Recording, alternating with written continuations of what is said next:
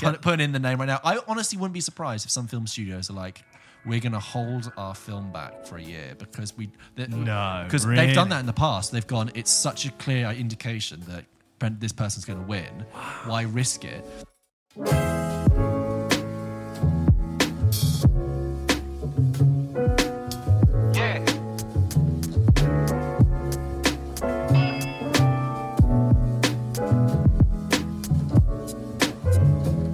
My uh, my bathroom light is made for horror movies Right. Okay. because it flickers on at least 15 times. It's like flicker, and then it's off for a good like three seconds. You're Yes. already in the room. Right. You've seen your reflection, and then Yes. Mm. you get another flick, and just like ready for like a You- an yeah. insidious level red faced man to like come behind you. Because you also have one of those horror movie bathroom uh, mirror cabinets. Mirror cabinets That if you open open, it- and then shut it, and someone's in You the see a reflection. reflection, right? yeah. Classic move. it's just ready for any sort of like cheap, uh, you know, anything, just like cheap A horror cheap, a movie. cheap film. Yeah, a cheap yeah, film, yeah, yeah. Waiting for a cheap horror film. Cheap horror, which Hopefully always that is. doesn't doesn't happen uh, in No. this flat. But uh, yeah, it is a bit creepy. Maybe I should list it. Really bad light, ready also- for horror. You also have a very. It's such a like horribly white strobe. Light, Oh god, I hate like it. Cold LED. Yes, You know, it's like an old-fashioned, um, slightly like diffused plastic frame. yeah. James lives in an old building. Yeah, So old about building. I'd say this about hundred years old.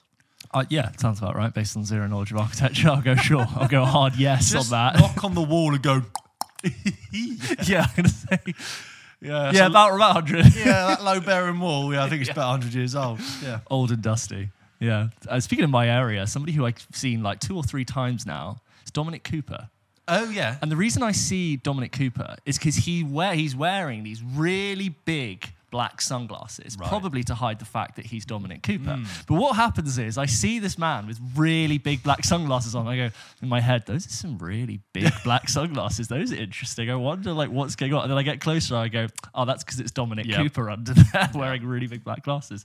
But you know, I like Dominic Cooper. Yeah, I uh, I when I came out of uh, one of the screenings for the London Film Festival, which we'll talk about, um, uh, it was a beautiful sunny day, and I just left Le- Leicester Square, and uh, Terry Gilliam walked right past Oh, me, yeah. and he walked past me Sunday morning. He had nothing else with him. He just had his sh- he was just wearing clothes with no jacket, which I knew immediately meant that you clearly live about two minutes. from Yes, here. that's true. Central, central, like so. Wasn't warm enough to be No, doing that. he was just uh, he was clearly going to get some milk or something. Yeah. and I was like, "That's Terry Gilliam." God, Um, we're living in central Soho. That, that's an interesting one. Yeah, but he's probably like lived there for you know in those old townhouses for, for, for years. Oh, true, He's yeah, just maybe. I was just like, wow, this is just such a different era. He's Yeah. made his money in, in, in a different era as part of a different era thing. But also, I was like, love London. You just Yeah. sometimes, sometimes that does like you just talking about Dominic Cooper. You just oh there you See go. someone famous. I go to New York, I see Jesse Eisenberg. I go to London. see Imagine what LA's like.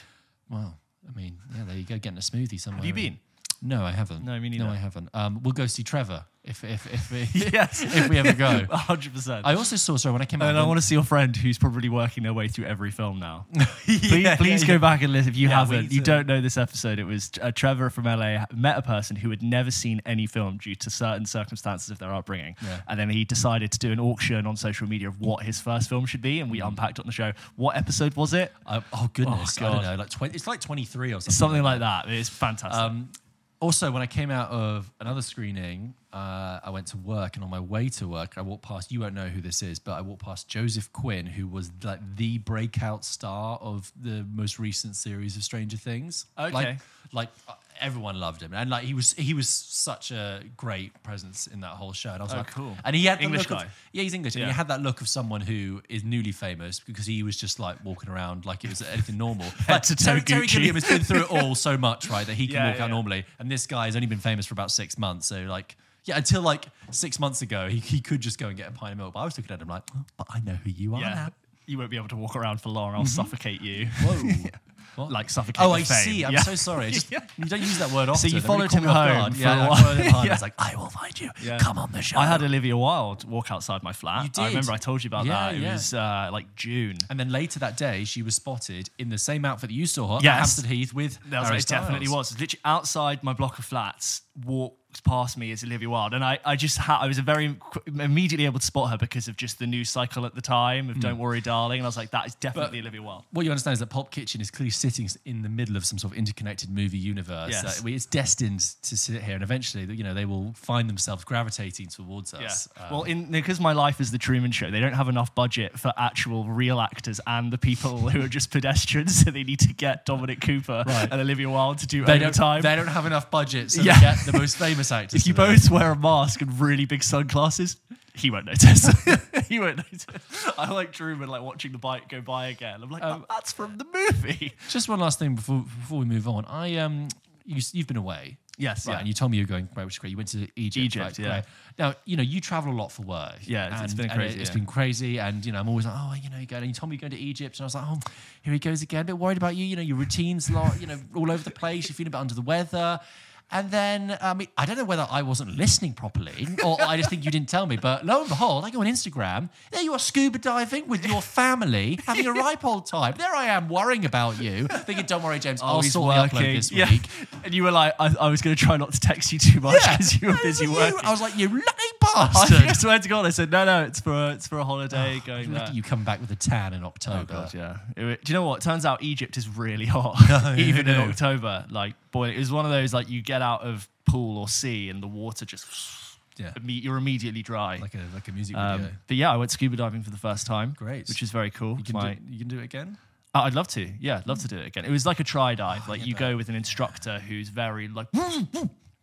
you like you go like to move, and he's like, and I kind of he's very firm. Yeah. But I'm also quite happy that he's firm, and he's checking on me like every five to ten seconds, which I think I needed. Yes. Because it was like a real sort of five minutes. Here's how to scuba dive, and there's so much information, and you're just there nodding, go right. So right. don't take my mask off. Okay. And the main thing is like whatever you do, don't stop breathing when you come up because your lungs will collapse from the pressure if you don't equalize it. And you're just like, I'm really untrained to be Yeah. doing this, but okay. I think it's one of those things that it, it- you can overthink when you scuba dive. You almost need Yeah. to like devolve into like a mechanical Yes. uh, thing and just do what feels natural. there's this moment where like you know you're going down, you're going down, you don't really realize it, but then you look up and you realize the surface of the water Yes. is like 10 meters above you, and Yes. I'm like, oh my god, am I drowning? No, I can breathe. Yeah. I'm fine. Don't have a panic was attack. Very James. Goldblum-esque of you. Yo, what's going on? Can I breathe? Oh my uh, God, well, yes, I there's can. a I'm under clownfish over water. there. I Uh, um, if I have pictures, I will put a picture of me holding a clownfish, which I'm yet to receive. But if I have it, it'll go in the edit. I uh, I went scuba diving once, and like that, I was descending, but like I saw the instructor look over at me at one point. He was like, "Mm."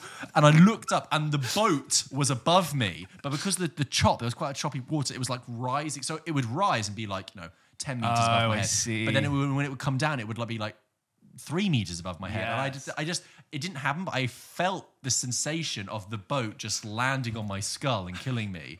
And I just, but luckily, I just, I just kept descending and descending. But I thought, oh my god, It's a horrible. Have you ever like to see the underside of a boat? Yeah, you're like, not meant to see it. uh, uh, hanging over you. You touched the butt. Anyway, this is a film podcast. Yeah. uh, Finding Nemo. Yeah, uh, yeah, yeah, there we go. Yeah, yeah, movies. So, guys, we have got a bit of a bumper show for you today. In fact, it's the first part of a two part episode because it has been the London Film Festival, which is one of the biggest film festivals I'm realizing in the world. Yep. You know, you've got your Cannes, you've got your Venice, but you've got your London and London, your baby. Toronto. It's big. And it's the first year the London Film Festival has been on when it, we've been doing this podcast, right? And so James and I, a little last minute, but we Yeah. managed to get ourselves press accreditation. we, real, we realized we could see like Yeah, these yeah. films really early. So this is how it works. So, so if you you know do like we do, and you have an outlet, and you have a certain number, you have to be have like a, I think you have to be above a certain number of followers. Oh, whatever, Oh, really? We made it. Nice. We made it. Just made the cut. like Indiana Jones under the door. We made the cut. Yeah. And you can get press accreditation, which means you have access to all of the press screenings that they lay on throughout the festival. That's not the same as the public screenings that they put on, which you buy tickets for as a punter, or the premieres that are happening. It's it's um, press screenings that run throughout the day. And how it usually works is um, the first film of the day is at eight thirty, and it's usually the the, the most uh, talked about hype. Yeah, eight thirty a.m. That's right, most hyped film. So for two weeks, if you looked at the first film of all the of all the days, it was always like the, the biggest film. Yeah. Which I think must be because the scheduling is like we want the film critics to go in with the f- we want the, the film critics to see the biggest films with the freshest mind. So they, Yeah. it was like dog eat dog. They push their ways to the, to the front of the queue. Yeah. Because if you're like the big, next big, okay, let's take Glass Onion, which closed the, um, the the whole London Film Festival. You imagine Netflix being like on the press screening. I want that to be the first film that critics see that day because I don't want them to go and see this film at two o'clock, having seen three films that morning, and they're clouded and they're they're thinking Also, about other stuff. availability wise, you're more likely to be able to make something first thing in the day than like a two Right, o'clock, exactly, right? Right. And also the idea that you can then leave that screening, write your review, and have it up online. Yeah. Because this is actually, you know, the, it's part of the film industry, film festival circuit that they they want you to go and see these. They lay on these screens because they want press to go and review them because Yeah. that can generate buzz and generate movement. and they want to actually get have- an indication. Studios want to get an Eh, exactly, indication an for the indication. awards. So yeah, and um, it was quite interesting for us to be part of this sort of circus for the for the first time. Yeah. Um, I mean, you know, we had uh, uh, you know Lucy Heath, our friend, uh, the, the filmmaker, on like many episodes ago talking about Tribeca Film Festival, and I did think about that when we were seeing films because I thought underneath all of this stuff, you've got these screenings for the press, you've got the screens for the public, but in hotel rooms and you know meeting spaces all around London right now, there are film industry people putting together deals and putting together acquisitions and Yeah. thinking, let's roll that out. This seems good. Well, people, oh, you know, Timothée Chalamet's in, in town because of the premiere, you know, for the London Film Festival. Let's have a meeting because of this. So you're just aware of this buzz of film activity in London, which is really, really exciting. So how it would work is this: yeah, we we would go um, at eight thirty. You you have to actually get there earlier. Um, get there, queue outside the Odeon Luxe Leicester Square. Get in, take a seat, uh, which is actually Odeon Luxe Leicester Square. Like shocker, great screen, Yeah. great cinema. Who knew that the where central the uh, big- biggest stars in the world to watch a Um, film. Yeah. So James and I divvied Well, sorry, up. were all yours in the upstairs bit as well. No, no, it was it was you could actually you could do Oh, both. So James and I um, divvied them up because of different work arrangements. James sadly could only see one film. Just saw one which is a shame. to today. Uh, I very thankfully I was have been able to see five films, um, which Very impressive. Which, which meant getting up at like six six thirty, going all the way to Leicester Square, getting there for like seven forty five, queuing outside. I will tell you right now, the queue for the whale and the queue Really? for Glass Onion went around Leicester Square. Interesting, because White Noise was not a. I'd say it's fifty percent yeah, full. Right, uh, yeah. And the other ones I had were, were Yeah. less, were more timid. Queuing for a bit, letting you in. Obviously, there's loads of there's loads of seats. It was never going to be a full house. Yeah. Um, getting in, sitting there, watching a two or even longer two hour film, finishing that, coming out, getting on a tube and going to work, and then working a full work day, having seen the film I've just done. And I must admit, by about like 5 p.m. Every day. I was just like, uh, and I would get flashbacks to the film, and I was like, was that today? Do I like it? That's the most number of films you've seen for any episode of this show. I know. right? Like Yeah. five. You've not done five. No, no. So we're gonna we're gonna split it. So James and I, we've got three films to talk about in this part one, and then next week you're gonna hear our reviews of the other three films. Yeah, if we did it all in one episode, it would be probably four hours long, and it's just you would get lost in the shuffle. So enjoy a part one and part two of this. yes, So yeah, very excited. I mean, like, I've been really jealous, just like you going to all these films. I'm like, oh, I really want to see it. James, you've been messaging me, being like, "Oh, can we do this?" And I'm like, "Sorry, I'm literally on the way to see Glass Onion." I know. I'm on the way to I'm The like, oh, Whale." how exciting! But it's actually perfect because you will see all these films, give me an amazing impression of how these are doing. I can then, as they sort of get released to the, Yes. the peasants public, I can then see them and sort of bounce back off you Well- at the same time that hopefully you guys will start to see Yeah. them and we can start to have conversations and all of that. So it should be really good. I think it's the important thing to point out, unless I, I, I would have thought this was kind of, I, I thought thought this was well known, but in case you are, aren't aware, the exciting thing about when I say the biggest films are at the first point of the day is that a lot of these films haven't been released yet. Yeah. they're either imminently being released in a month's time, or some of them, like The Whale, for example, hasn't even got a UK release date yet. No, I think it's not no until trailer I- no even trailer at, at the time of recording, no trailer, not even a proper poster, right? So we're going to see all these films that have a lot of buzz about. If you want to get an idea of what the coming few months are like going to be like with the film landscape, go back and listen to our Oscar contenders chat, which covers a lot of the films we're going to talk about today. Should we do it? Let's get into it. So, Welcome to the London Film well, Festival welcome special. to yeah, welcome to part one of the London Film Festival roundup. Oh, and these will be spoiler free. Yes, entirely spoiler free. Don't worry, we got you. Guys, just uh, just as a reminder, subscribe to Pop Kitchen from all the fun that we've got coming up. All these reviews, all these things going to be coming out Yeah. as clips. We've got all this stuff ahead of when they're coming out. If you've ever just been wondering, should I, shouldn't I, Go give us a like. Go subscribe. It's a fun time. We're moving on to the award season. You'll feel great for it. You just- feel, you'll feel lighter. You'll get this little ding the in your notification bell. And you'll be like, oh yeah, Pulp If you're enjoying this, that. rate it. Hey, it's like you know that's why it's the Pulp Kitchen. We're serving you up the goods. We're cooking you something cinematic. So, George, And- what is the first film that you would want to talk about today? So, so the first film I saw at the London Film Festival was this Bill Nighy film called Living. A little bit of context about this. So, uh, I saw a trailer for this couple of months ago. I sent you to have a little look at. It's based on an Akira Kurosawa film called. Uh, I- Ikiru. I- I- Ikiru, yeah. So, because Akira Kurosawa, Yes. yeah, Ikiru from 19, I, I had a verbal like brain malfunction where we did like films on our blind spots Oh, and I yeah, yeah. mentioned it. Anyway, So, Ikiru from 1952. This is uh, an English language adaptation which is set in the 1950s of London. It's uh, uh, adapted by a South African filmmaker who I name escapes me and I'm sat here. But the screenplay is written by Kazuo Ishiguro, sort of uh, British Japanese novelist who wrote Never Let Me Go, of the winning, Day. yeah. very famous. Um, and the essential setup for Living is this. It's 1950s London, and it's the era of all the men go to work in the morning in the pinstripe suits and the bowler hats and are identical. And they get on the steam train and they go, "Yeah, "Good morning, yes, oh, good morning, yes," and and they walk across the you know to, to work. They get off the train and they go into their office, and it's the era of tightly packed offices with bundles of papers and people smoking and wood paneled walls. And this film begins by following uh, a young office worker um, who is beginning his first day at County Hall in London, working for the London uh, City Corporation.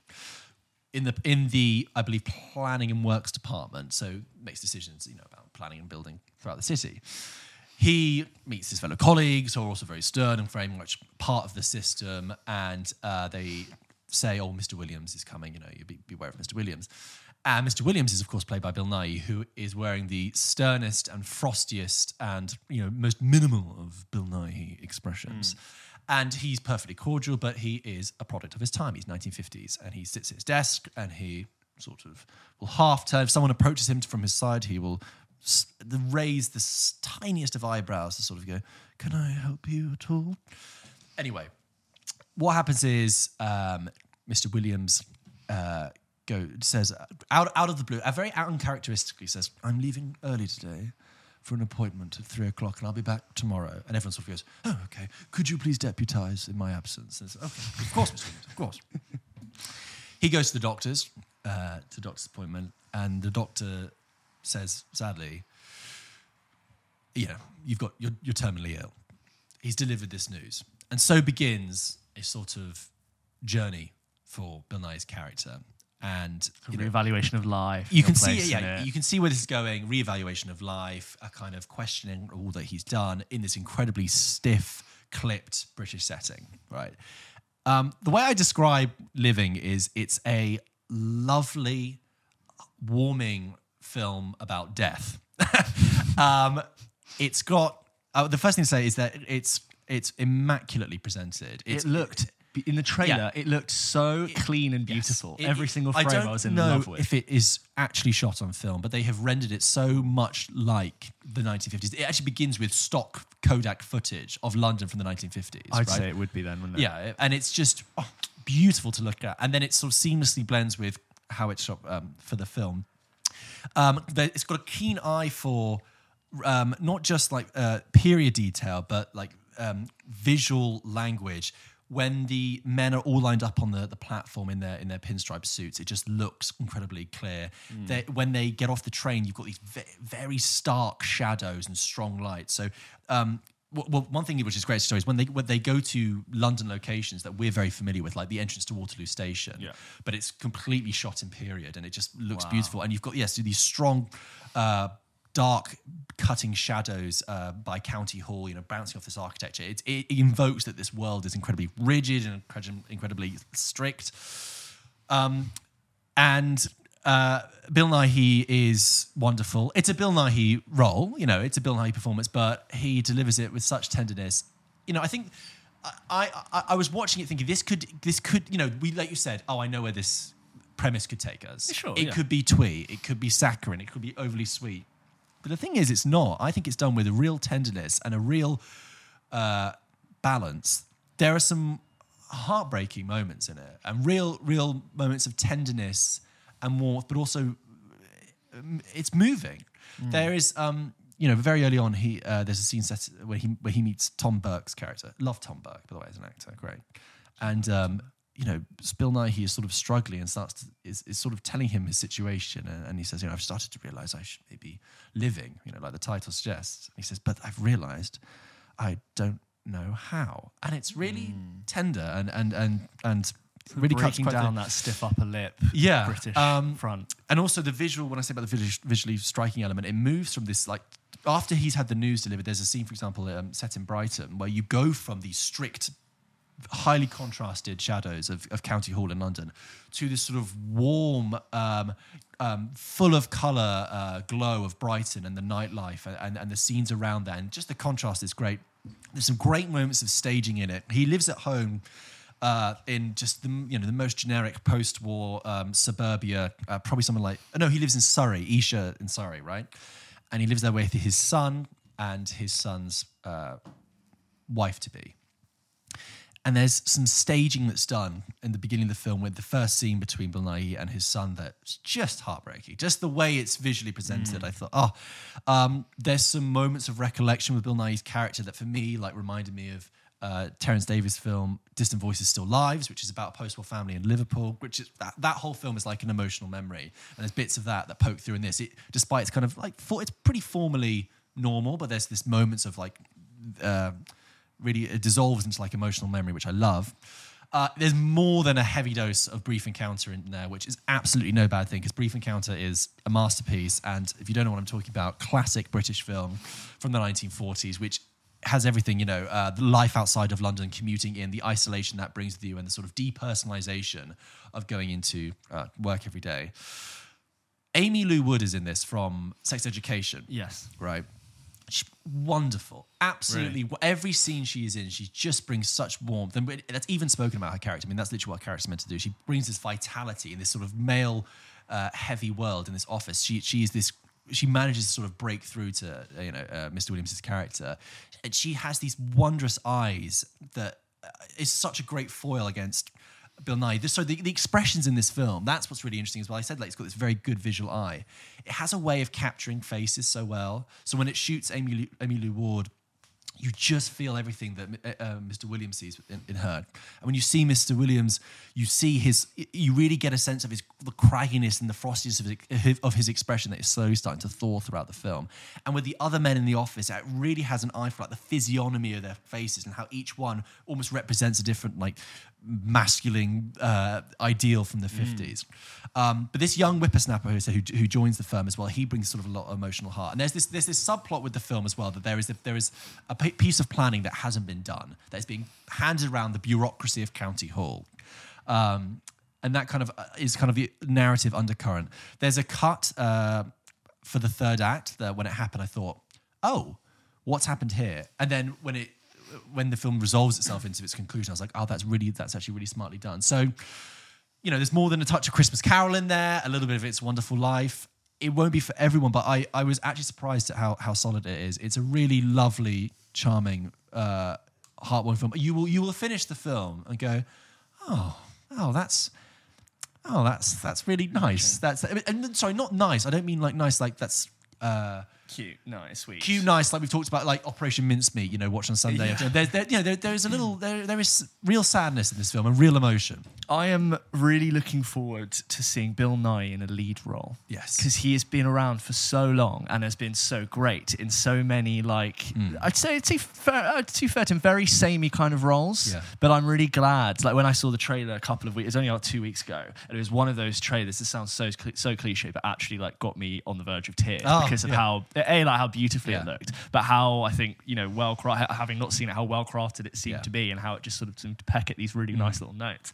But I'm just quite, I, I don't really remember a time I've seen Bill Nighy really fronting a film like that for a really long time. And I'm like, yeah, like, of course, Bill Nighy, like national treasure, um, staple of, of British actors. Mm. I'm so, I'm really looking forward now, obviously, your very promising review. Like, I'm very much looking forward to seeing him do that. Yeah, I- he is He is. Well, it's it's more than uh, he's getting his fair dues now to, to in his performance. I sat next to a guy in the screen. That was one thing that was quite ple- interesting about the press screenings as well. I'd always have like try and have a natter with the person who was next to me. Yeah.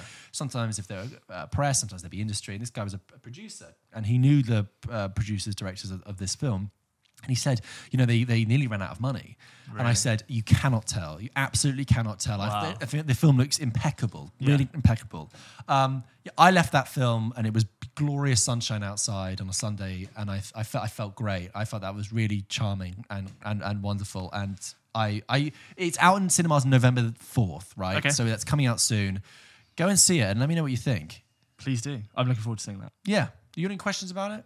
Does that sound? That sounds street? great. Like I, I, my only thing I wanted to say was about Bill Nighy, which I just don't think I don't remember a time when I've seen Bill Nighy um, front a film like that. Did you say Oh, it was what, what? Remind me again. Kazuo Ishiguro's the writer on this. Is a screenwriter, yeah. Screenwriter. So I- I it's think- not from a book. It's a Kazuo, Kazuo Ishiguro screenwriter. No, it's a it's the Oh, Ki- yes, Akira But this is what I find interesting. You've got an Akira Kurosawa based on Akira Kurosawa film. So you've got a Japanese idea adapted by a British Japanese screenwriter, directed by a South African uh, director. And I really sometimes uh, what I I mean this is an absolute compliment. It's like sometimes you need an outsider's perspective. Yeah.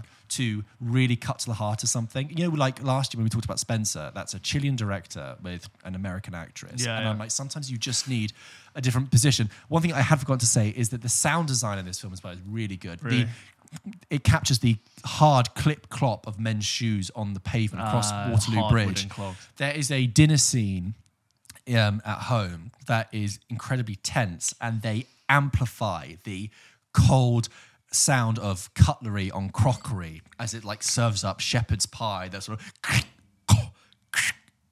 And it's ah, ah it, it- it just makes you feel uncomfortable. I think it's quite interesting to cross the idea or take uh, something that's a very Japanese cultural thing of being very sort of emotionally withdrawn and slightly stiff and mixing that with something that's also very British. Hmm. Yes. Like traditional Japanese is like you don't really show emotion, you don't want to do anything to put shame. And I think to actually merge these ideas and see a very interesting overlap is Yeah. quite an interesting idea. Well, Or just look at a script and go, Those- actually, this applies to, To- 50s British culture. Yeah, the parallels of two, you know, conservative with a small c. Yes. Uh, well, conservative with a you know big C societies, um, withdrawn, repressed. Anyway, that's living with Bill Nighy. He's great. Aimee Lou Wood. Oh, fantastic.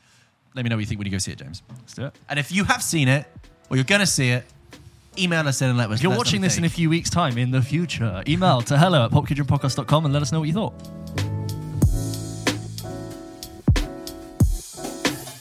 James, one of the films we mentioned very briefly, I think, in our Oscars roundup a few weeks ago was Noah Baumbach's new film, Yes. White Noise, which I think is coming to Netflix soonish.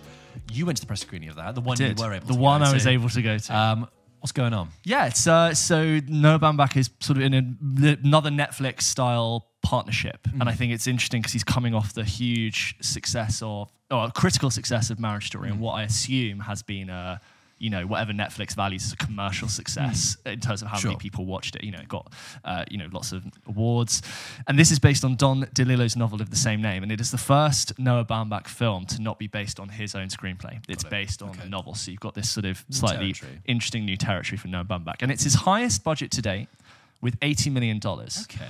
which again, like coming off that success, I can sort of understand why. Um, and I think like when I saw the film, you can see this is an expensive movie. Oh, really? There's like a lot of places and crowds and people and different things going on, Hmm. and it kind of looks like it costs a lot of money. Is that interesting? Just thought it was worth an observation compared to what he's doing before. And um, it stars Jack Gladney, who's played by Adam Driver. And I think what's interesting about this film, you've seen the trailer, haven't you? Uh, yes, it seems kind of wacky.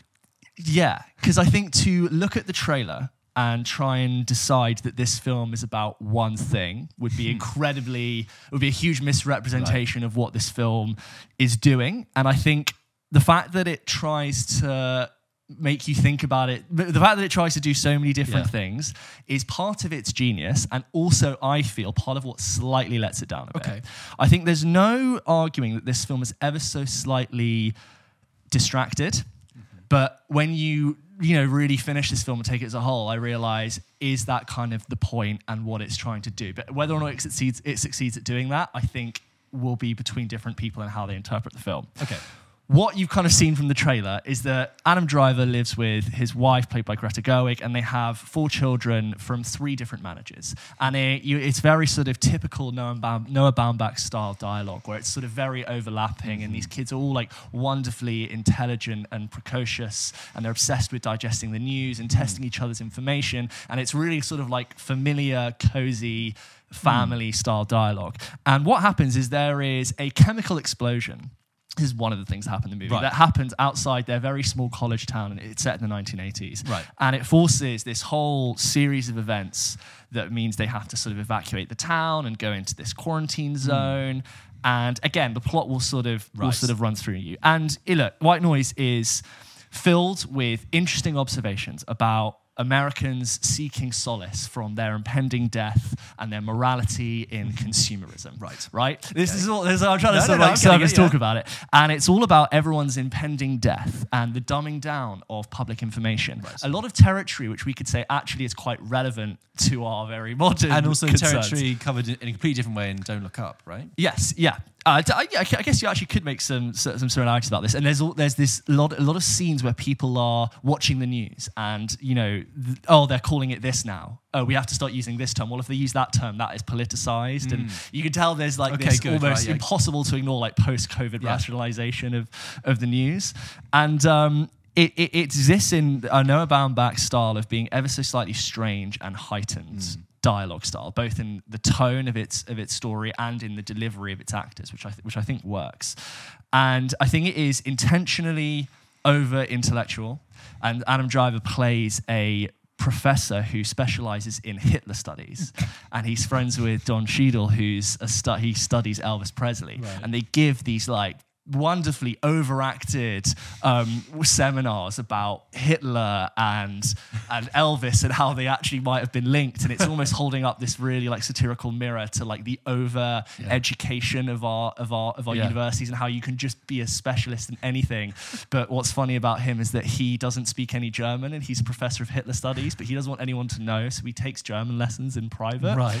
And like that's kind of where like the first part of its like mirror that it holds up to society, then you get the whole sort of chem- chemical reaction.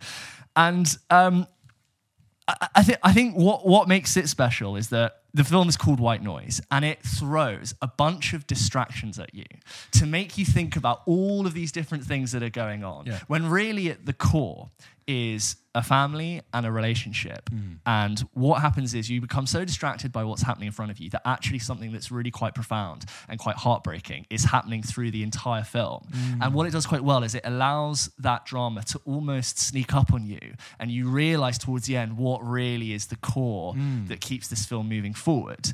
That being said, it is what it is a really uneven film. Okay. It moves into a War of the Worlds esque pastiche of Spielberg's 1980s Right. like adventure film. Wow. With sequences where like the family are in the car driving away from the thing, and you're like, okay. In, in the sort of almost the third act, it goes into a revenge style noir thriller with What? murder and Scott. Like, like you kind of have to see it to believe it. And, and I think I know this is intentional. So Hmm. for me to sit here and be like, this is an unbalanced movie, I think almost is a bit wrong. Yeah. Because I think that's what it's meant to do.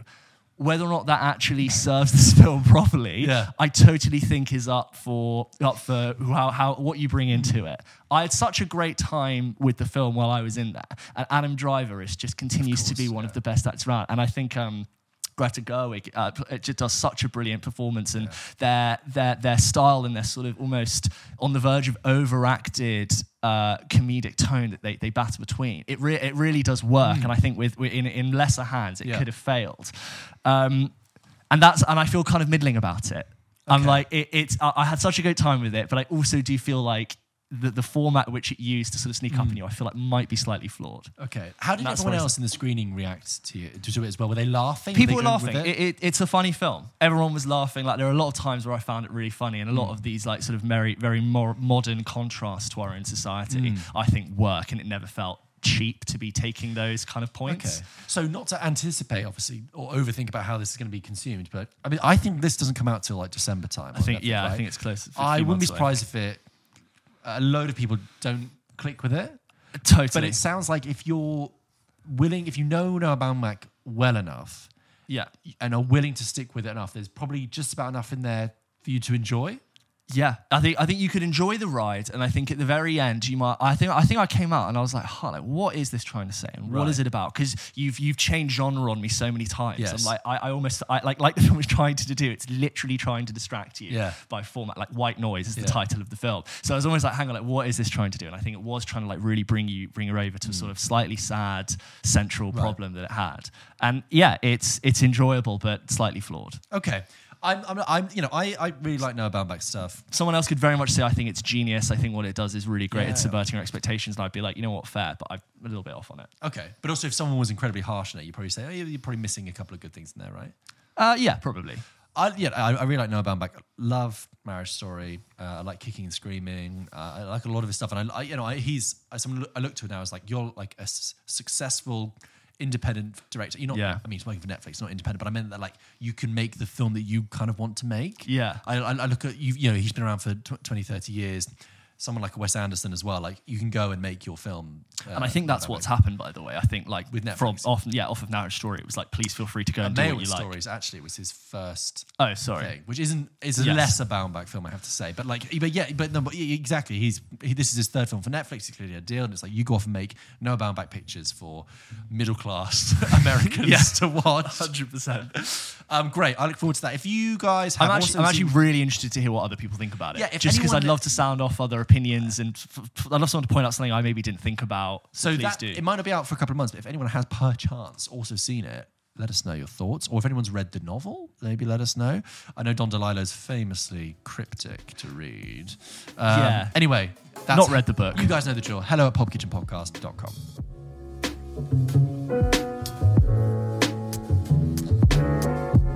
James, another film I saw at the London Film Festival, which I was so excited to see, was The Whale, Darren Yes. Aronofsky's new film. Probably the film of this uh, season of films that is probably the most talked about. Currently hasn't got a poster, currently hasn't got a trailer. I keep seeing articles of Brendan Fraser in tears Yes. after 20 minute standing Yes. ovation at insert prestigious film festival, blah, Yeah. blah, blah. Um, I don't even think it's getting released in the UK until January. I don't think it's even been confirmed. It's not getting released in the US. Oscar season, They are going for, and in a way, it's, so it's kind of built already. This kind of air of mystique and this air of buzz. And like I said earlier, when I turned up for the screening, there was a queue around the block. So, and when we did our, you know, look ahead to the films that are coming Yeah. up, I think we both said The Whale was one we were most intrigued by. Yeah. because it is a very uh, unique, to use that word, film, a very distinctive film. A So- rebirth of a new act, of an old actor, rebirth of a new actor, a bringing slightly to- divisive director at the helm. Yes. So let's just contextualize it. So The Whale is um, based off of a play by, uh, I think his name is Samuel D. Hunter. It stars Brendan Fraser, who, of course, will be familiar to many audience members, but also not familiar to a lot of audience members. I asked my flatmate, I asked my girlfriend, I said, Do you know who Brendan Fraser is? And they said no. And I said, The guy I from hope The you Mummy. disassociated from them. I said the guy from the mummy, and they went, "Oh yeah." But it's true. I, I honestly think if you said to someone, "When was the last time you saw a Brendan Fraser film?" or "When was the last time you know Brendan Fraser was in your consciousness?" I know he's been he's still been getting work, you know, the past Yeah. few years, but it's been a while. Darren Aronofsky has directed this. Darren Aronofsky directed Requiem for a Dream, uh, Pi, Black Swan, The Wrestler, The Fountain, Mother. Mother, Noah as well. Actually, that everyone forgets. definitely forget Uh, that one. and now he's back with The Whale. The story of The Whale is this: Brendan Fraser plays Charlie, who I think is about six hundred pounds. Although that confused me with the conversion. He is chronically, morbidly obese. He is, you know, uh, the kind of thing that is a sub the subject of a Channel Five documentary at eleven o'clock at night. Right? He, uh, you know, he is housebound, almost like sofa bound uh, character, but he's an English teacher as well. He's incredibly smart and he teaches online courses. And in fact, one of the very early shots of the film that we see, and just a reminder, this is spoiler free, I'm not going to give anything away that you don't want to know, is uh, like a Zoom screen. Uh, I mean, like Zoom meetings, right? Um, Sorry, those motorbikes are on my end. yes, sorry, more, more, Wild traffic. back in town. so the film begins and uh, the first i must say the first time we we we see charlie as a character it begins at a point of like uh, it begins at quite an ugly point it's quite a good uh, almost grotesque i don't think the film is um, leeringly grotesque i think but there are moments of gr- just un by the state of his of his life that's sadly uh, grotesque because it begins at this kind of low point for him and uh, very early. I'm trying to be as broad as I can. I don't want to give away too much. He's, you know, someone looks at him and says, like, you are in like a critical stage of your health. You are, you know, you are not well, which is obvious to anyone who's watching this. He knows it. The person telling him knows it. The audience knows it. This person is not is not doing good lots of things happen in, in in the course of the story, but essentially, I would describe it the way I described it before I had even seen it, which is that you could. The broad narrative is that he is, spends the, the duration of the film trying to reconnect with his daughter, who is played in this by Sadie Sink, who most people know from Stranger Things, who's great in Stranger Things, and I have to say, plays a character in this not too really dissimilar from her character in that, but you know what, she's still she's still good in it. The whale. How to describe the whale? I think the whale is a really, really solid, uh, often powerful, difficult, but difficult in the right places film that uh, I found incredibly moving. Uh, I mean, where to begin? First of all, with Darren Aronofsky, Darren Aronofsky is has always made films about waking nightmares, right? Whether it's the existence of drug users in Requiem for a Dream, and you know how haunted that whole experience is, and the way that film just sort of descends into hell. It's Black Swan with Natalie Portman's character losing her mind. It's Mother, the sort of all the way through. all the way through this kind of waking nightmare of, of life. And what I found really interesting is that Darren Aronofsky is incredibly restrained in this film. This is the most restrained Darren Aronofsky film, you see, especially off the back of Mother, which was like him giving everything. Yeah. This is him dialing way down. Yet he still infuses it with so many of his hallmark uh, traits. And the waking nightmare of Charlie's life is kind of writ large. And like I said, it's not in a exploitative way or or it's just a way that renders him as a, as a fully complete character. So if when you look at him um, in his life, the camera isn't sort of going, oh, like how fucking disgusting this is, or overly being like, you know, uh, it's not trying to really point you into, into a certain direction. I found, I found it was just sort of presenting you with with this character, um, but it's creating this waking nightmare from an incredibly domestic setting. You know, um, it, it's it's all basically in his living room, and it's the detritus of his life. It, it it's empty four liter bottles of Pepsi. It is discarded pizza boxes. It is greasy t-shirts. I think that that's incredibly good. I think also Darren Aronofsky always makes films that are really interested in the body. Requiem for a Dream is like the sort of deterioration of the body by drugs, whether it's the, the arm of Jared Leto or what happens to Jennifer Connelly's, char- Connelly's character or even with Ellen Burstyn's character. It's Natalie Portman's physique in Plucking Black Swan. out of her hand, exactly, yeah. and the, the, the nails. It's Mickey Rourke's uh, physique in The Wrestler. And you get that with Brendan Fraser in this. Brendan Fraser had put on weight for this role, but obviously a large amount of it is to do with prosthetics and uh, I think maybe a touch of CGI and also hidden between massive, massive clothes, right? Um, I think talking about, I, th- I think the first thing to, to actually just flag up when going into the the, the the the whale is that it is a play, and I think for some people that Okay. if, if if if you were to draw anything, that is probably the biggest obstacle to this film Right. it will be a minor obstacle for some it will be a bigger obstacle for others i don't think it's a problem because the film it's not it is it is in the film's dna it is not lying it's not trying to hide it this film is a play it is predominantly set in his house his flat he is housebound it makes sense it is his living room, it is his bedroom, it is his bathroom, it is his balcony. But do not expect this film to break away and go to different places. You are strap in, you're watching a play, okay? However, I don't think it suffered the stagey woodenness of a play. I didn't I didn't think, oh god, this is just wooden. Don't get me wrong, it's full of emotion, full of life, very well directed. But you are watching a play. And how you feel about that, it depends on how you feel about watching a play, really. There are moments of dramatic entrances and exits that feel a little stagey. There are dialogue, that dialogue that is almost too clean, too play like, a little too mannered. But it's fine if you like watching plays and if you like that kind of drama, right? Mm-hmm. So do you think this is enjoyed by a certain type of critic slash ah, viewer? No, I just uh, I think it will land more strongly with certain people than others. But I think also just flagging that in advance will Yeah. help a lot of people. I think you just need to know that you're going to be sat in basically in some guy's room for two hours. Um, that said, you know, it's a it's a really really interesting film because I've, I, I kept thinking, I've not seen anything like this before. I've not seen a character, a film study someone like this in this way for such a long time. The last time I'm trying to think of someone who was like housebound and morbidly obese is like What's Eating Gilbert Grape, which is Johnny Depp's mother, and she's like a supporting character. But this is very Young much Leo. contextualized within real life. You know, there, there are themes in this beyond the state of Charlie's health. There, it's obviously his relationship with his daughter. There's themes of religion is a big theme, um, healthcare, sort of wider socio-economic political landscape of America. There are other characters as well. Um, uh, there's a character uh, uh, again, can't remember the actress's name off the top of my head, who plays uh, Liz, who's his friend, who sort of checks up on him. Wonderfully played. She's fantastic. She was in uh, the Watchmen series. Um, uh, there's this other guy who knocks on his door, who is uh, um, Ty Simpkins. He brings a lot as well.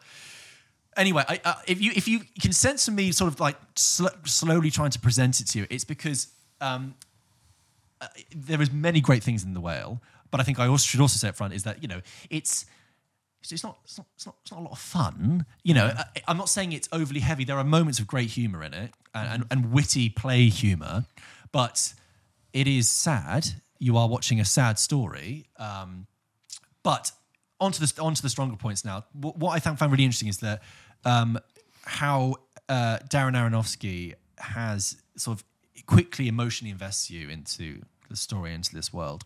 There is a point about only about ten minutes in of Brendan Fraser eating a chocolate bar, and it is really quite emotional. And I remember thinking, that is really cl- you've got me already there, and you've you've got my attention.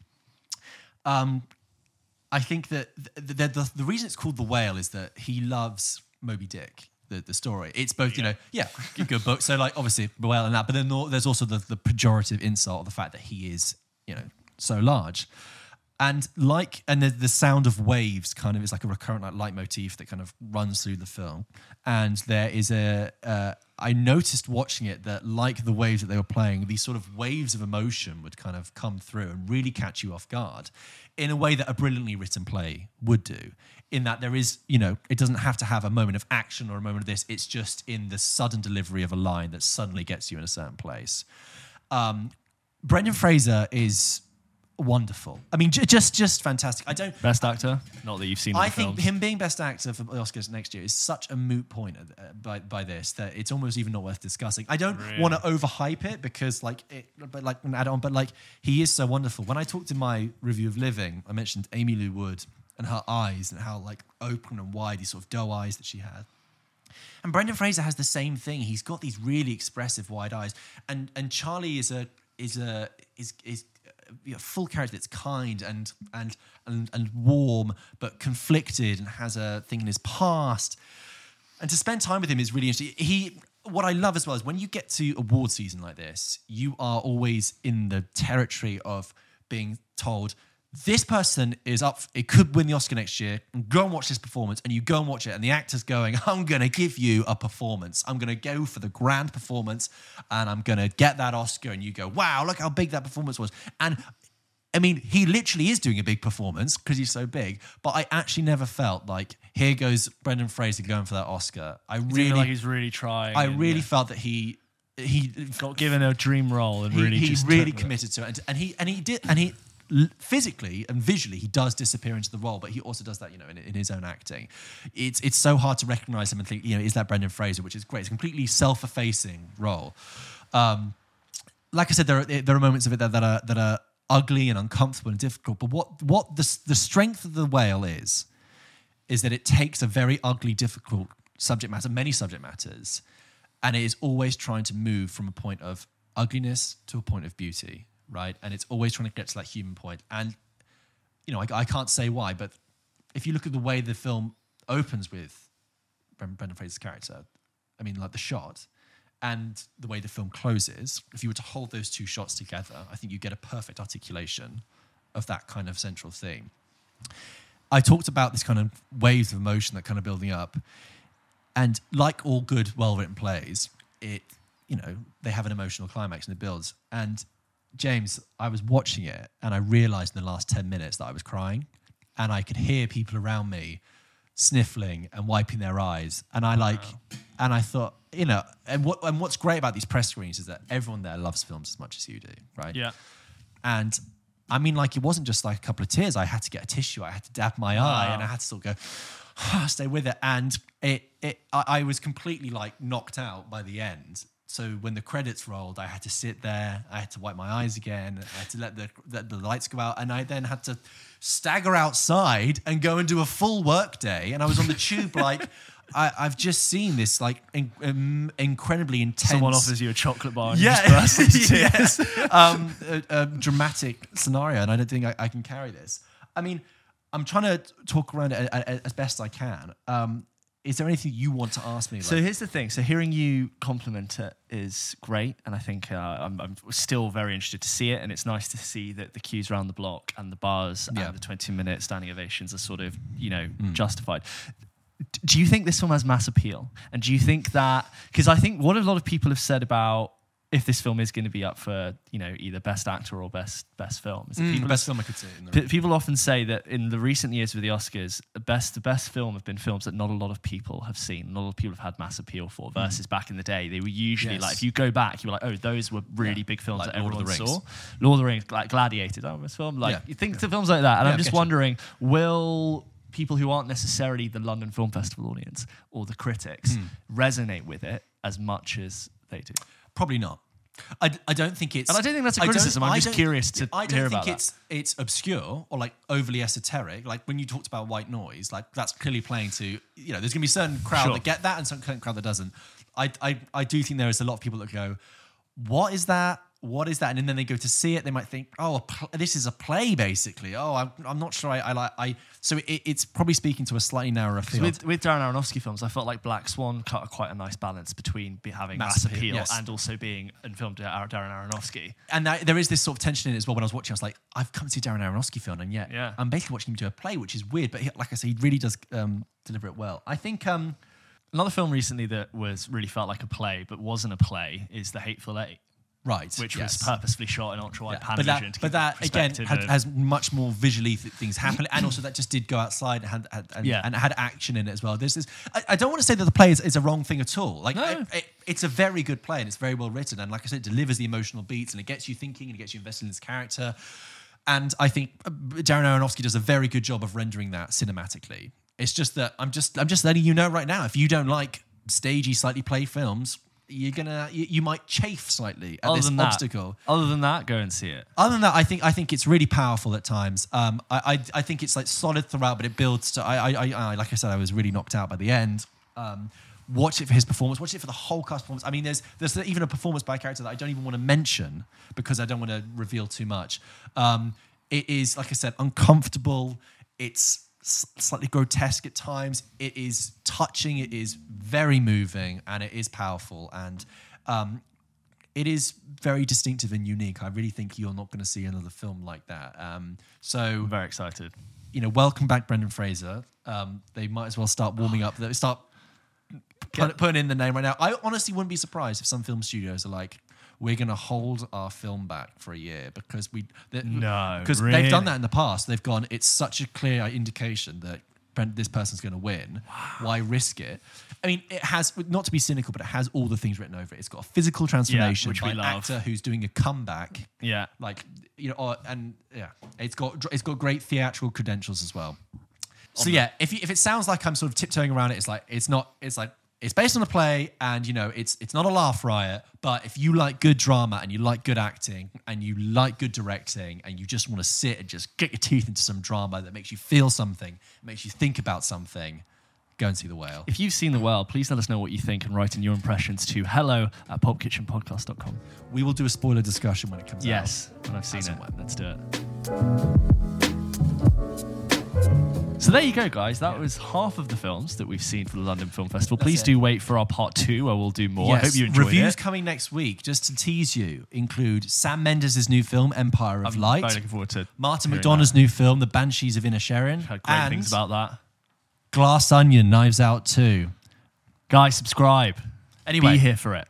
But in the meantime, separately, as always, Probably we get that wonderful emails. yeah, that's could- all right. we could We'll do keep it again. there. Um, as always, we get great emails from our audience all over the world, and they send in their thoughts, their questions, their concerns to hello at popkitchenpodcast.com. Just like Cora did. Cora says, Hi, love the podcast, listen to it every week. A few Thanks, months Cora. ago, I watched Columbus by Kogonada. Kogonada. Kogonada. I was wondering if you've watched it. It's you can tell I haven't. Its main theme is architecture, which is not an interest of mine at all. But after watching, I felt really invested. Amazing performances from the small cast as well. Highly recommended. P.S. I'm doing my A levels at the moment, and this podcast is getting me Ah. through. Thanks, Well, Cora. Hey, Cora. First of all, good luck in your A levels. Best of luck. Hey, it's What month you, is it? You're going to do fine. okay. Oh, you, Yeah, you're going to do fine. Don't worry. Um, we we have spoken about uh, Columbus, but I don't know if we kept it in. Did it get so cut in from episode, episode? thirty? We had that. I love that you know the name of Um, the movie moments of the month, or it was like magical moments of the movies. Right? We I spoke about it with you, right? Because I have Mm-hmm. seen Columbus, and I will tell you about it in a second. But we, I think we might have cut it, and maybe we have if, if Cora hasn't heard about it. But to recap, yes, I have seen Columbus. It's And you're an architecture lovely, fan? lovely.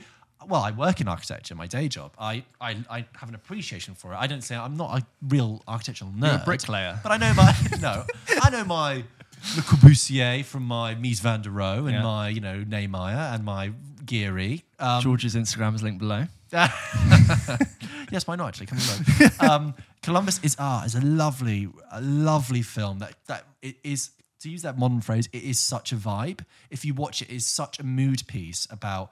It's so reflective and meditative and contemplative, but basically, it oh, also like under ninety minutes. Absolute joy. It's got John Cho in it from Harold and Kumar. Yeah. Um, just to give you the basic premise, it's him and Haley Lu Richardson. It's set in uh, Columbus, Ohio, which so happens to have lots of modernist masterpieces of architecture, right? Okay. She works at the library there. She clearly should have gone to college and she should have gone and done her own thing, but she stayed behind because her mother wasn't very well and she's sort of hanging around in this town. But she doesn't mind it. She likes architecture. She does tours. She really enjoys Yeah. it.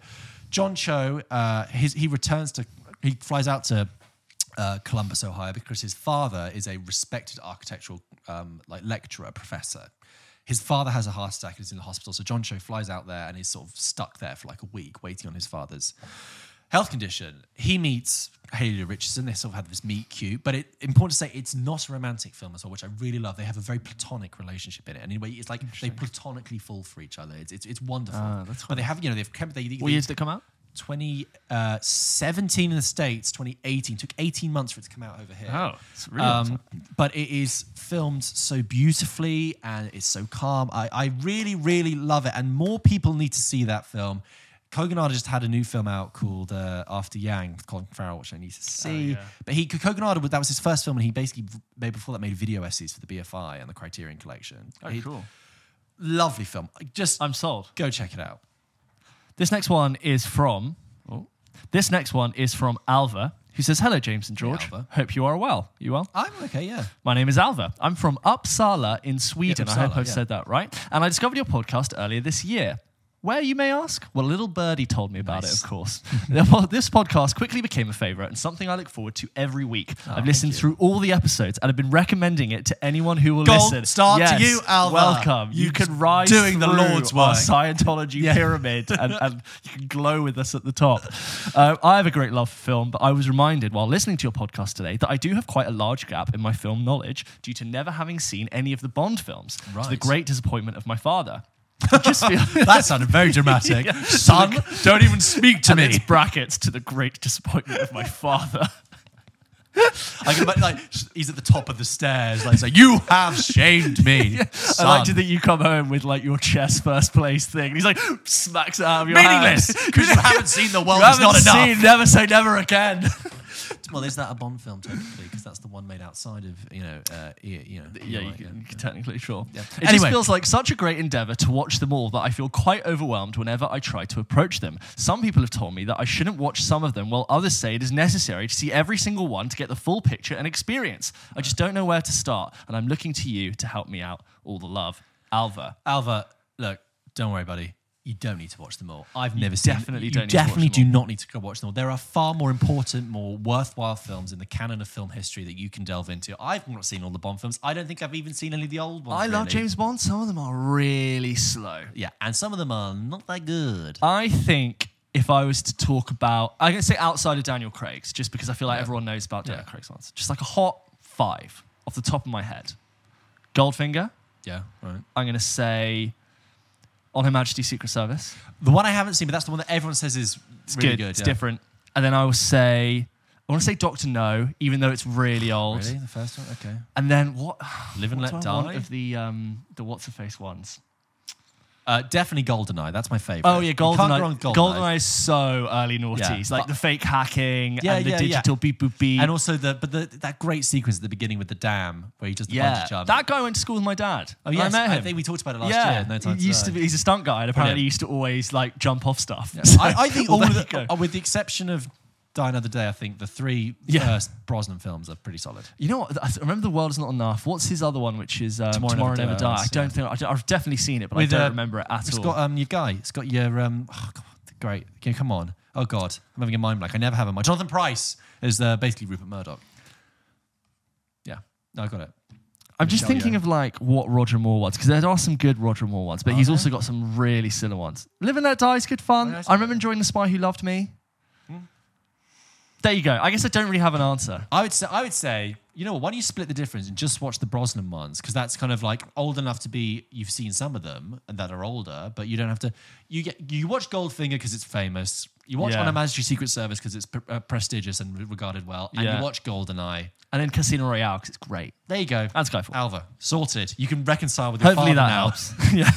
This next one is from John. Hey lads, hope you're well. I have you. never been the biggest movie guy, but listening to the pod on the drive to work most days gets me more keen to watch a film that night. Keep it up. That is what Nice. you want to hear. Also, I really find it interesting that you're not that much of a movie guy, but you decided to listen to us. Like, I love I that. love that. You're, it's a broad church. Everyone's welcome. Let but- us induct you and just Yeah, rope come you on into in. the movies. Oh, I yeah. love that. Uh, being from Oz, my question for you is Right. who is your favourite Aussie actor, actress in their best role? like the way you went full, Full went New Zealand. and went straight over the sea to New Zealand. Yeah.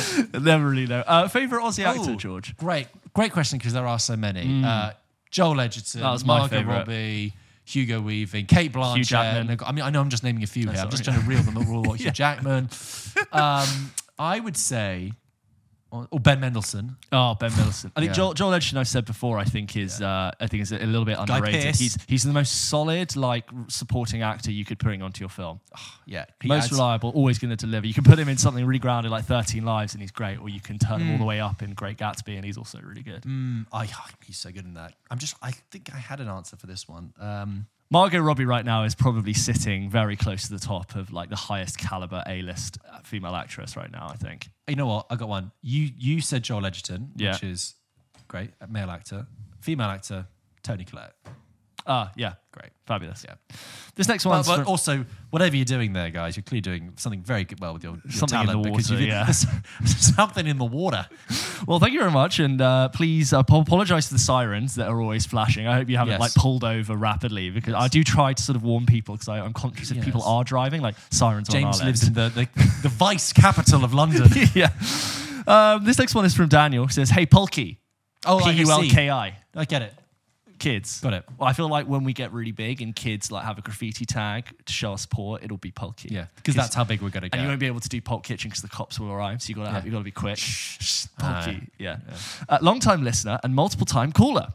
With the Oscar buzz around Brendan Fraser, please Okay. see below review review, for details. Uh, just wondering which some of your favorite comebacks slash career resurgence in the past, and who would you like to see have a career resurgence in the future? Great question. I know my choice may not be popular, but I would love to see Shia LaBeouf have a career resurgence, especially with the general moviegoer. Watched his podcast with Jon Bernthal, and he really seems in a better place in his life. Keep up the great content. No pressure. I've also seen this podcast. Yeah, I did. Jon Bernthal's doing a podcast. Everyone's doing it, James. James, Yeah. we've got competition. Jon Bernthal is a real like because he he has such a like masculine uh, typecast style. Where he's like, really Yeah. butch and really gruff, but he's a real like emotionally uh, empathetic softy in real life. Yeah, good actor and he, he's, he's very softly, oh, incredible actor. But he's like really softly spoken, and he he's a, he seems like he's a great listener, and he's got his dogs and his farm. what I would say about Shia LaBeouf, uh, I feel like Shia LaBeouf had his kind of like comeback, although I don't think he ever really went away. He had Honey Boy came out, which is a really. Have you seen Honey Boy? No, it's been on my really, list for really so long. I have it good, saved on my interesting iPad film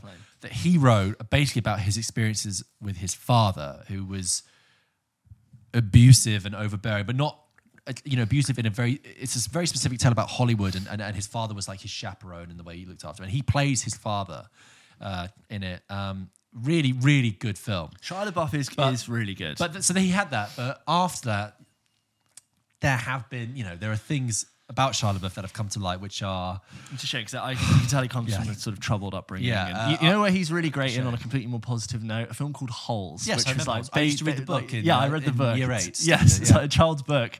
Uh, it's the Disney film, like when he was doing the Yeah. Even Stevens stuff, and he's just great in that. Yeah, you can tell that's a star. Oh, he brings That's it when he, when he wants it. Um, just to move on to comics, I'd like to see. Okay, I thought about this. Right. Yeah. I would like to have Matthew Broderick have Yeah, a yeah, big yeah. I'm comeback. into right. that. So I think we kind of mentioned this before. Like Matthew Broderick, obviously, yeah, Ferris Bueller, charming, great, had his had his moment. Then he had his years of being a leading guy. And, and in recent years, he's become this very quiet, mild uh, character who's just almost not even on screen anymore. He's just living in New York. He's been in a couple of theatre things, and every so often he'll be like have a five minute part in a in a Kenneth Lonergan film. So do you remember in like Manchester by the Sea where he turns up for that one scene? yeah, You're yeah, like, yeah. Matthew Broderick. Matthew Broderick. Yeah, I would love to see uh, Matthew Broderick really have a comeback and be put into a different kind of role. I, I really think he, he could do it. Um, and it, but I love it also when you've kind of transcended genre. So when we're talking about Brendan Fraser, yeah, because he comes from a genre of the Mummy and George in the Jungle, which Yeah. is camp and big and s- swing, and you've got to do heavy drama. And Matthew Broderick comes from associated in people's heads of being sort of the light relief, kind of fun. He can still lead a lead a, uh, a film, but he's kind of hey, what, what's going on Hey, here? I'm Matthew Broderick Yeah. here. I just remember coming out of uh, Ticket to Paradise and being like, I wish George Clooney would do more, and I wish Yeah. Julia Roberts would do more. And they asked Julia Roberts once got asked, why is it you don't do any films anymore? And she was like, I get all these scripts and I never am interested in any of them, which Yeah. is such a sad thing to hear. But she's so great, and I feel like she's just Was been Ticket slightly Paradise the Ticket- right script to say yes Not to? really, no. Paid but I went to go vacation, yeah. see it. Um, and you say, oh, it's a shame that like the scripts aren't really there. And I saw this interesting video with. Um, Speaking of like films not being what they used to, right, Yeah. which is like something you could say about anything. But Matt Damon on his Hot Ones interview, I don't know if you saw Yes. it, was asked about, oh, you know, why is it the films aren't made like they Yes. used to? And he made this very long statement: is that back in the day, you used to make a film and it had its window to come out in box office, and then you got this entire second win in a second market, which was the DVD Yes. market, Yeah, and that's a where you get films point, like yeah. Good Will Hunting, and which he probably knows because he like literally tries to get films produced. And he was like, that market has completely disappeared. So you just have this one big impact in the cinema to make your films, and that is why the films that we get now are so different, Yeah. and why like the rom com is dying, and why certain things like that are just sort of not happening. Um, so that, Such, a good point. It's also when he made that point. I- I've seen that. and I was like, oh my god, it's so obvious. so obvious. There's no money anymore. Like Yeah. in getting a DVD. Like I used, we used to buy DVDs all the time as a family. Like before going on holiday, we Yeah. get DVDs. Like just like for Christmas, you get a DVD. I don't. Don't me, I don't miss DVDs because CDs are a terrible format, storage format. Yeah. it's a really boring thing to say, but like of all like like from cassettes, tapes, VHS, drives, like CDs are really like they, bad for the they age badly, they scratch. Anyway, Oh, do you remember getting like a, a DVD from like Blockbuster? You put it on and it would be like the opening scene be like, Oh. "Hi, gonna," and then it would skip to like the final scene in the movie, and then it would just cut out. and you just think, what is that DVD scene? Yeah. where where has that been left? Like, Yeah. Oh. what dog had its way with that DVD? Um, but yeah, I guess it's not necessarily which actor wants to have a comeback sometimes, but whether or not they want to come back. Oh, very good, very good, James. And on that note, thank you very much for writing in. We this will week. come back We will, we will come back. Um, as always, please send in your questions, your thoughts, and concerns. We love to hear them to hello at popkitchenpodcast.com, and we will do our best to read them out on the show.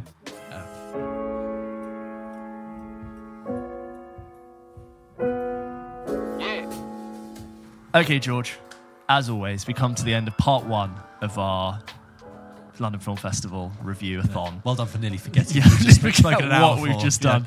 As always, we end Pop Kitchen with a game. Today's game is Guess the Film Based on the Character. I'm Okay, going to yeah. read you a list of film characters, and you have to quickfire tell me what film they belong to. George, are you ready? I'm ready. You have to guess the film based on its character. Ready? Three, two, one. Bill the Butcher, Uh, uh, uh, Gangster New York, Hal 9000, um, 2001. Syndrome, That is The Incredibles. Hans Gruber, Die Hard, Ron Burgundy, Anchorman, John Hammond, uh, Jurassic Park, Yep. Lieutenant Dan, uh, Forrest Gump, The Bride, Kill Bill, Nurse Ratched, One Flew Over the Cuckoo's Nest, Ki Adi Mundi, uh, uh, like Phantom Menace, Attack of the Clones, Revenge of the I Sith. accept Attack of the Clones or Revenge of the Sith. Yeah, He's a member of the Jedi Council. There you go. That's the game Is that it? Nice Ah, and quick. Easy, peasy, James. Fine, I got every single one. You got every single one. Well done. Uh, Syndrome was one. I Didn't was even like, let's a just sweat. go left field with. let's put a feeling out there and see if he gets it. Uh, but there you go. I'd like to hear if you got them yourself. Thank you very much for listening to this episode of Pop Kitchen. As always, you Yes. know we post new episodes, uh, episodes of this show every single Wednesday. And guys, check us out. Uh, we've got other stuff coming out on the channel every throughout the week, and we've got Instagram, we've got TikTok. Give us not just not only like the things you see, but also follow us as well, so you can. There's something us funny, share it with your friends. Yeah. Oh, yeah. Definitely share it. Spread the word. Spread the love, please. We really appreciate it, and we just appreciate your emails coming in as well. It's great to have the support. It's great to hear from you guys. Um, next week, as we've said, Yeah. got those three films coming out. Big films to talk about. So stay tuned for part two. That's it, right? See you next week. See ya.